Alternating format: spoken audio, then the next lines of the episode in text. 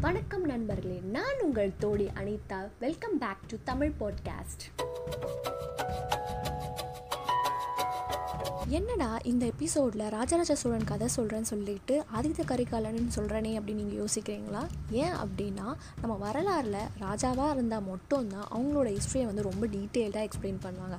அதுவே இளவரசராக இருந்து அவங்கக்கிட்ட நிறைய டேலண்ட் இருந்ததுன்னா அதை நிறைய விஷயம் நம்மளுக்கு வந்து சொல்ல மாட்டாங்க. அதே தப்பு நான் செய்யக்கூடாது அப்படின்றதுனால ஆதித்த கரிகாலனை பற்றி ஒரு செய்தியை தான் நான் உங்களுக்கு சொல்ல போகிறேன் அது ரொம்ப இன்ட்ரெஸ்டிங்காக இருக்கும். அது மட்டும் இல்லாமல் நான் போன எபிசோடில் ஆதித்த கரிகாலன் வீரபாண்டியனை கொய்தது வந்து ஒரு வாய்மொழி செய்தி அப்படின்னு நான் சொல்லியிருந்தேன்ல அதுக்கப்புறம் நான் வந்து அனலைஸ் பண்ணதில் என்னாச்சுன்னா அது உண்மையான ஒரு செய்தி இதுக்கான கல்வெட்டுகள்லாம் இருக்கவும் செய்யுது. அந்த போர் பற்றி தான் நம்ம வந்து பார்க்க போகிறோம் ஏன்னா அந்த போரில் வந்து சோழர்கள் எப்படி வந்து போர் முறையை செஞ்சாங்க என்ன மாதிரி யுக்தியை யூஸ் பண்ணாங்க எந்த மாதிரி வந்து ரூல்ஸ்லாம் ஃபாலோ பண்ணாங்க அப்படின்ற விஷயம்லாம் நம்மளுக்கு வந்து தெரிய வருது. சுந்தர சோழரோட மூன்று பிள்ளைகளுமே வந்து முத்துக்கள் வைரங்கள் அப்படின்னு நம்ம சொல்லிக்கிட்டே போகலாம். ஏன்னா அவங்களோட அவ்வளோ ஸ்கில்லும் அவ்வளோ டேலண்டான பர்சன் நம்ம எல்லாருக்குமே அதான் மோஸ்ட்டாக காமன் ஆனால் எல்லாருக்குமே தெரிஞ்சது வந்து ராஜராஜ சோழன் தான் வந்து டேலண்டான பர்சன் அப்படின்னு நம்ம எல்லாருக்கும் தெரியும். ஏன்னா அவர் ராஜாவாக இருந்தார் அதனால் நம்ம எல்லாருக்கும் தெரியுது. ஆனால் இவங்களுக்கு ஈக்குவலான டேலண்டான பர்சன் வந்து ஆதித்த கரிகாலனும் குந்தவையும். ஏன் அப்படி சொல்கிறேன் அப்படின்னா ஆதித்த கரிகாலன் வந்து அந்த போர்லேயே அவரோட டேலண்ட் ஸ்கில்லாம் தெரியும். அதை நான் எக்ஸ்பிளைன் பண்ணுறேன் அப்போ உங்களுக்கு புரியும் எவ்வளோ டேலண்டான ஒரு பர்சன் அப்படின்றது. அது மட்டும் இல்லாமல் குந்தவை வந்து அவ்வளோவுமே அட்மினிஸ்ட்ரேஷன் ஆஃபீஸ் அப்படின்னு சொல்லுவாங்க இல்லையா? அட்மினிஸ்ட்ரேஷன் சோழ நாட்டோட அட்மினிஸ்ட்ரேஷன் கம்ப்ளீட்டாக அவங்களோட கண்ட்ரோலில் தான் இருந்தது. இன்னும் சொல்ல போனோம் அப்படின்னா ராஜராஜ சோழனோட பேக் போன் அப்படின்னு சொன்னால் குந்தவைன்னு சொல்லலாம்.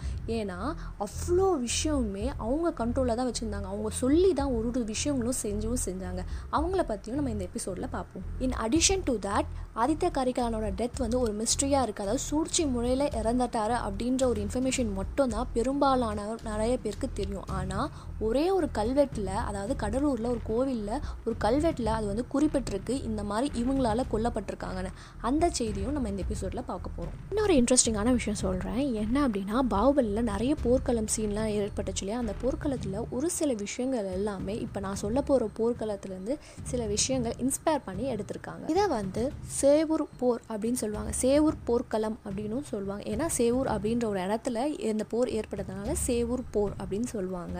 இந்த இன்ஃபர்மேஷன் வந்து நிறைய இடத்துல இன்ஃபேக்ட் கூகுளில் கூட ரொம்ப கம்மியான ஒன்லைன் மட்டும் தான் இருந்தது. என்ன அப்படின்னா ஆதித்த கரிகாலன் வீரபாண்டை கொன்றார். இந்த இடம் வந்து சேவூர். அதனால் வந்து பேட்டில் ஆஃப் சேவூர் அப்படின்னு மட்டும் தான் மென்ஷன் ஆயிருக்கு. ரொம்ப டீட்டெயிலான எக்ஸ்ப்ளனேஷன் நிறைய இடத்துல இல்லை. ரொம்ப கம்மியான நூல்களில் மட்டும் தான் வந்து இதை பற்றி மென்ஷன் பண்ணியிருக்காங்க. இந்த போருக்கான முக்கியமான ஸ்டார்ட் என்னவாக இருந்துச்சு அப்படின்னா பாண்டியர்கள் வந்து சோழர்கள் கீழே சிற்றரசர்களாக இருந்தாங்க. அவங்க வரி கட்டு வாழ்ந்துட்டு இருந்தாங்க. இது வந்து வீரபாண்டியனுக்கு பிடிக்கல. அவங்க அவங்க நாட்டை ஆளணும் அப்படின்ற எண்ணம் வருது. இது பொதுவான எண்ணம் தான். அதனால தான் எதிர்த்து அப்போ ஆண்ட சோழ மன்னனாகிய சுந்தர சோழனை எதிர்த்து போராடுறாங்க. ஆனால் அந்த போர்க்களத்தில் ஆதித்த கரிகாலன் வராரு. இதை பார்த்தோடனே வீரபாண்டியனுக்கு ஒரு ஈஸி நம்ம ஈஸியாக அவனை வந்து தோக்கடிச்சிடலாம் அப்படின்ற ஒரு எண்ணம் அவருக்கு வந்து வந்துச்சு. ஆனால் ஆனால் ஆதித்த கரிகாலன் அதை விட வேற லெவலில் பண்ணது தான் இந்த போர்க்களத்தோட ஸ்பெஷாலிட்டி இப்போ இந்த போர்க்களத்தோட கட்டமைப்பை நம்ம பார்க்க போகிறோம் ஒரு சைடு வந்து வீரபாண்டியன் இருக்காங்க. அந்த அதர் சைடு வந்து ஆதித்த கரிகாலன் இருக்காங்க. இந்த வீரபாண்டியன் சைடில் இரண்டு டீமாக இருக்குது இல்லைனா இதை வந்து இரண்டு முகங்கள் சொல்லுவாங்க. இல்லைனா இரண்டு படைகள் அப்படின்னு சொல்லுவாங்க. அதில் ஃபர்ஸ்ட் டீம் அதாவது ஃபர்ஸ்ட் படை யாராக இருக்காங்க அப்படின்னு பார்த்தீங்கன்னா குதிரை அணி அப்புறம் காவல் அணி. இந்த ரெண்டு படையுமே மிக்ஸ் பண்ணி ஒரு காம்பினேஷனாக ஒரு டீமாக உருவாக்கியிருக்காங்க. இதை வந்து லீட் பண்ணுறது யார் அப்படின்னா வீரபாண்டியன் வந்து அவங்களோட நாட்டில் ரொம்ப ஃபேமஸான படத்தளபதி இருக்காங்க. அவங்க தான் அந்த டீமை லீட் பண்ணுறாங்க செகண்ட் யார் அப்படின்னு பார்த்தீங்கன்னா யானைப்படையும் காவலணை இந்த காம்பினேஷனில் டீம் டூ டெவலப் பண்ணுறாங்க இதுக்கான படத்தளபதி யாருன்னா வீரபாண்டியனே இருக்காங்க. அப்படியே நம்ம ஆப்போசிட்டில் போவோம். அதாவது சோழ சைடு அதாவது ஆதித்த கரிகாலன் சைடில் பார்த்தோம் அப்படின்னா மூணு படையாக பிரிச்சிருக்காங்க. இதில் வந்து யானைப்படை குதிரை அணைப்படை காவல் அணைப்படைன்னு மூணு படையாக பிரிச்சிருக்காங்க. மூணு பேருக்கும் ஒரு ஒரு படத்தளபதி இருக்கணும்ல. யார் அப்படின்னு பார்த்தீங்கன்னா அதில் குதிரை படையில் கொடம்பாலூர் சிற்றரசரான விக்ரமகேசரி வந்து படத்தளபதியாக இருக்காங்க. யானைப்படைக்கு படத்தளபதியாக நம்ம ஆதித்த கரிகாலனே இருக்காங்க. காவலணை படைக்கு வந்து படத்தளபதியாக யார் இருக்காங்க அப்படின்னா பல்லவ இளவரசரான பார்த்திவேந்த வல்லவராயன் வந்து இவங்க வந்து படத்தளபதியாக இருக்காங்க. இப்போது போர்க்களம் ஸ்டார்ட் ஆக போகுது. ஸ்டார்ட் ஆகிறதுக்கு முன்னாடி ஒரு இனிஷியல் விஷயம் ஒன்று செய்வாங்க. என்ன அப்படின்னா ஃபஸ்ட்டு வீரபாண்டியன் சைட்லேருந்து ஒரு படை வீரர் ஒருத்தர் வருவாங்க. அதே மாதிரி சோழ நாட்டு சைட்லேருந்து ஒரு படை வீரர்கள் வருவாங்க. இவங்க ரெண்டு பேர் வந்து என்ன பண்ணுவாங்கன்னா ரூல்ஸை டிஸ்கஸ் பண்ணுவாங்க. ஆனால் இந்த போர்க்களத்தில் மாறாக ஒரு விஷயம் நடந்துச்சு. என்ன அந்த விஷயம் அப்படின்னா அந்த படை வீரருக்கு பதிலாக யார் போகிறாங்க அப்படின்னா ஆதித்த கரிகாலன் போய் இந்த டிஸ்கஷனை பண்ணுறாங்க ஸோ இந்த சைட் ஆதித்த கரிகாலன் வந்ததுனால என்ன பண்ணுறாங்கன்னா அந்த டியூ ரெஸ்பெக்ட்னு சொல்லுவாங்களே அதுக்காக வீரபாண்டியனே வந்து இந்த ரூல்ஸை வந்து டிஸ்கஸ் பண்ணுறாங்க இந்த ரூல் டிஸ்கஷனில் ஃபர்ஸ்ட் ரூலாக அவங்க செட் பண்ணுறது என்ன அப்படின்னா டியூரேஷன் ஆஃப் தி வார் எப்போ போர் ஸ்டார்ட் பண்ணோம் எப்போ போர் என் பண்ணோம் அப்படின்னு. இதுக்கு என்ன அவங்க வச்சுருக்காங்கன்னா அந்த காலத்தில் டைம்லாம் கிடையாதுல்ல. எப்படி வச்சுருக்காங்க அப்படின்னா அந்த காலத்தில் டைம் என்ன? வெறும் சன் தான். அதை தான் டைமாக வச்சுருக்காங்க. என்னென்னா சன்ரைஸ் அப்போ தான் ஸ்டார்ட் ஆகணும். சன் செட் அப்போ தான் அந்த போர்க்களம் எண்ட் ஆகணும் அப்படின்னு வச்சுருக்காங்க. இல்லை ஒரு கண்டிஷன் வச்சுருக்காங்க. அதாவது என்னென்னா வீரர்களை ஆட் பண்ணணும்னா நம்ம பாட்டு கண்ட மெனிக்கு ஆட் பண்ணக்கூடாது. இந்த மாதிரி வீரர்கள் குறைஞ்சிட்டாங்க அப்படின்னு சொல்லிட்டு ஆட் பண்ணக்கூடாது. எப்படி வச்சுருக்காங்க அப்படின்னா அந்த சென் செட் ஆகுது இல்லையா? அதாவது சன் செட் ஆகி அடுத்த நாள் அப்போ தான் வீரர்கள் ஆட் பண்ணும். அதுக்கு முன்னாடி நடுவில் வந்து எந்த வீரர்களும் ஆட் பண்ணக்கூடாது அப்படின்னு ஒரு ரூல் வச்சுருக்காங்க. ரெண்டாவது ரூல்ஸ் என்ன அப்படின்னா அந்தந்த படை அந்தந்த படை கூட தான் சண்டை போடணும். சப்போஸ் இப்போ குதிரைப்படை சண்டை போடுறாங்கன்னா குதிரைப்படை கூட தான் சண்டை போடணும். யானை படைனா யானை வீரர்கள் கூட தான் சண்டை போடணும். காவலாணி படை காவலாணி படை கூட தான் சண்டை போடணும். இந்த மாதிரி மாறி சண்டை போடக்கூடாது. அப்புறம் தேர்ட் ரூல் என்ன அப்படின்னா இந்த மாதிரி வீரர்களுக்கு வந்து நடுவில் லஞ்ச் டைமு ஸ்நாக்ஸ் டைம்லாம் கிடையாது. டேரெக்டாக நைட்டு மட்டும் தான் லஞ்ச் அப்படின்னு சொல்கிறாங்க இதில் மெய் சிலுக்கிற ஒரு விஷயம் இருக்குது என்ன அப்படின்னா சப்போஸ் நைட்டு வந்து உணவு பத்தலை அப்படின்னா நம்ம வந்து ஷேர் பண்ணிக்கலாம் அப்படின்னு ஒரு விஷயம் சொல்லும் இதுலேருந்து என்ன நம்ம தெரிஞ்சுக்க வேண்டிய ஒரு விஷயம் என்னன்னா என்னதான் எதிரியாக இருந்தாலும் அவங்களுக்கு வந்து நம்ம வந்து உணவு உபசரிக்கணும் அப்படின்ற ஒரு விஷயத்த நம்ம கற்றுக்க வேண்டிய ஒரு விஷயமா இருக்குது ஃபோர்த் ரூலாக என்ன வச்சுருக்காங்க அப்படின்னா சப்போஸ் ஒரு வீரருக்கு வந்து அடிபட்டுச்சு. அவங்களால வந்து போர் செய்ய முடியல அப்படின்னா அவங்கள வந்து ஃபோர்ஸ் பண்ணக்கூடாது அப்படின்னு ஒரு கண்டிஷன் வச்சுருக்காங்க. கடைசி பாயிண்ட் என்ன அப்படின்னா போர் முடிவுகள். போர் முடிவுகள் வந்து பல விஷயம் இருக்கும். இதில் எந்த விஷயம் நடந்தால் வந்து நான் ஜெயிச்சதா நீங்கள் ஒத்துப்பீங்க அப்படின்ற ஒரு முடிவு தான். இதில் வந்து மூணு ஆப்ஷன்ஸ் வந்து அவங்க எடுத்துக்கிறாங்க. அதில் ஃபர்ஸ்ட் ஆப்ஷன் என்ன போரில் படையை பின்வாங்குறது இதுக்கு நாங்கள் ஒரு ரியலிஸ்டிக்காக ஒரு எக்ஸாம்பிள் சொல்லணும் அப்படின்னா ஆயிரத்தில் ஒருவனில் இந்த ஒரு விஷயம் நடந்திருக்கும். என்ன அந்த விஷயம் அப்படின்னா கடைசியாக அந்த சோழர்கள் அதாவது பழங்குடி மக்களாக இருப்பாங்களே சோழர்கள் அவங்களுக்கும் ஆர்மி பீப்புள் அதாவது பாண்டியர்களுக்கு சைடில் ஆர்மி பீப்புள் இருப்பாங்க. அவங்களுக்கு அந்த ரூல்ஸ்லாம் தெரியாது. இந்த சண்டை நடக்கும்போது சோழர்கள் அட்டாக் பண்ணும்போது அந்த பாண்டியர்கள் என்ன பண்ணுவாங்கன்னா பின் வாங்குவாங்க. இதை பார்த்த நம்ம பார்த்திபன் வந்து சிரிப்பார். ஏன் சிரி சிரிப்பார் அப்படின்னா பின் வாங்கினா அவங்க தோத்துட்டாங்கன்னு அர்த்தம். ஸோ அதனால தான் அந்த சிரிப்பை அங்கே மென்ஷன் பண்ணியிருப்பாங்க ஸோ இதுவும் ரூல் அது வந்து வாரில் வந்து இது ஒரு இம்பார்ட்டண்ட்டான ரூலாகவும் இருந்திருக்கு அந்த காலத்தில். செகண்டாக என்ன பண்ணுறாங்கன்னா போர் செய்ய ரெடி ஆகிடுவாங்க ரெடி ஆகும்போது அவங்களால முடியாமல் போயிடும் இல்லையா? அந்த டைமில் நான் அவங்களே ஒத்துப்பாங்க. நான் வந்து தோத்துடுறேன் அப்படின்னு சொல்லிட்டு ஒத்துக்கிறாது அதாவது அவங்க வீரர்களுக்காக வீரர்கள் வந்து மறைஞ்சிட்டே வராங்களா குறைஞ்சிட்டே வராங்கன்றதுனால அந்த மன்னன் வந்து வீரரோட நலனுக்காக அவங்களோட தோல்வியை ஒத்துப்பாங்க. மூணாவதாக இருந்தது இதுதான் ரொம்ப இன்ட்ரெஸ்டிங்கான பார்ட் என்ன அப்படின்னா அவங்களோட தலையை கோயிறது யாரோட தலை வந்து துண்டாக வெளியில் வருதோ அவங்க வந்து அந்த போர்க்களத்தில் தோத்துட்டாங்க அப்படின்ற ஒரு முடிவுக்கு வராங்க. இந்த மூணு ஆப்ஷனில் வீரபாண்டியன் தான் டிசைட் பண்ணுறாரு நான் வந்து தேர்ட் ஆப்ஷனுக்கு போகிறேன் யாரோட தலையை வெட்டுறது? அவங்க தான் வந்து இந்த போர்க்களத்தில் தோல்வியற்றாங்க அப்படின்னு சொல்லிட்டு அவர் டிசைட் பண்ணுற டிசிஷன் தான் இது. அடுத்து ஆதித்த கரிகாலன் என்ன பண்ணுறாருனா அவர் கையில் ரெண்டு ஓலை இருக்குது அந்த ரெண்டு ஓலையும் வீரபாண்டியன் கிட்ட கொடுத்து படிக்க சொல்கிறார் அதில் ஃபர்ஸ்ட் ஓலையில் என்ன எழுதியிருக்கு அப்படின்னா இந்த மாதிரி வீரபாண்டியன் ஆதித்தன் கரிகாலனை தலையை வெட்டி போர்க்களத்தில் வீழ்த்தினான் அப்படின்னு எழுதியிருந்தா. அதை பார்த்தோன்னே வீரபாண்டியன் சிரிச்சார். இரண்டாவது ஓலையில் என்ன எழுதிருச்சு அப்படின்னா ஆதித்த கரகாலன் வீரபாண்டியன் தலையை வெட்டினான் அப்படின்னு இரண்டாவது ஓலையில் இருக்குது அதை பார்த்தோன்னே அவர் முறைச்சார். இதில் என்ன சொல்கிறாரு அப்படின்னா ஃபஸ்ட்டு ஓலை இருக்கு இல்லையா? அந்த ஃபஸ்ட்டு ஓலை யார்கிட்ட இருக்கும் அப்படின்னா ஆதித்த கரிகாலன் கிட்ட இருக்கும். செகண்ட் ஓலை யார்கிட்ட இருக்கும்னா பாண்டிய மன்னர் கிட்ட இருக்கும். இப்போது போர்க்காலத்தில் யார் தோக்குறாங்களோ அந்த ஓலையை எடுத்துக்கிட்டு அவங்க வந்து கல்வெட்டில் பதிக்கணும். இதுதான் வந்து அவங்களோட கண்டிஷனாக அவங்க வச்சுருந்தாங்க. போர் எப்படி ஸ்டார்ட் ஆகும் அப்படின்னா ஒரு நாளில் நிறைய ஃபேஸஸ் நடக்கும். அதில் ஒவ்வொரு ஃபேஸ்லேயும் ஃபஸ்ட்டு ஸ்டார்டிங்கில் அந்த போர் முழக்கம் ஒரு ட்ரம்பெட் மாதிரி இருக்கும்ல அந்த காலத்தில் அந்த ட்ரம்பெட் மாதிரி ஒரு விஷயம் இருக்கும். அந்த வந்து ஊதுவாங்க.